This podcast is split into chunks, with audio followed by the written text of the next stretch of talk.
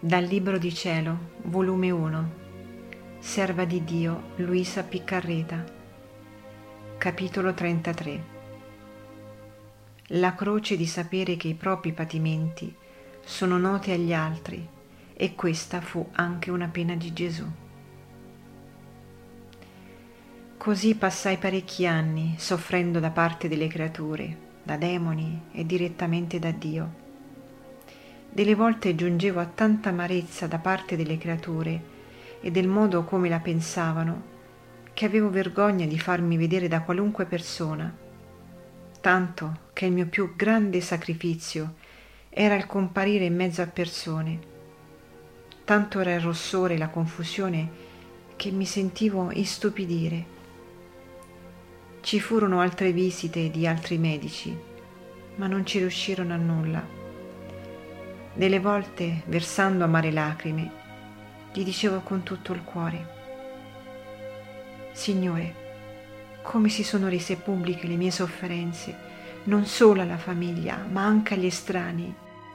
Mi veggo tutta coperta di confusione, mi pare che tutti mi segnano a dito, come se queste sofferenze fossero le più cattive azioni. Io stessa non so dire che cosa mi è successo Deh, voi solo potete liberarmi da tale pubblicità e farmi patire nascosta. Ve ne prego, ve ne scongiuro, esauditemi. Delle volte anche il Signore faceva mostra di non ascoltarmi ed aumentava le mie pene. Alle volte poi mi compativa dicendomi, Povera figlia, vieni a me che ti voglio consolare. Tu hai ragione che soffri, ma non ti ricordi tu che anch'io, oh, quanto più soffrii. Fino a un certo punto furono nascoste le mie pene, ma quando la volontà del Padre giunse di patire in pubblico, prontamente uscii ad incontrare confusioni, obbrobri, disprezzi, fino ad essere spogliato nudo in mezzo ad un popolo numerosissimo. Potresti tu immaginare confusione più grande di questa?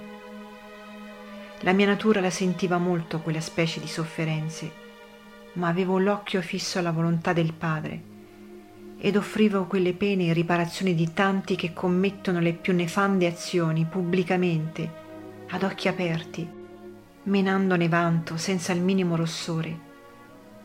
Gli dicevo, Padre, accettate le confusioni e gli obbrobri miei in riparazione di tanti che hanno la sfacciataggine d'offendervi così liberamente senza il minimo dispiacere.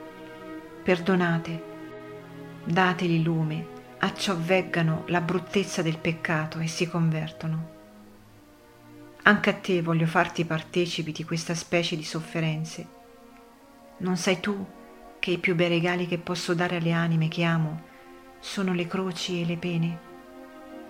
Tu sei bambinella ancora nella via della croce, perciò ti senti troppo debole. Quando ti sarai fatta grande ed avrai conosciuto quanto è prezioso il patire, allora ti sentirai più forte. Perciò appoggiati a me, riposati, che così acquisterai fortezza.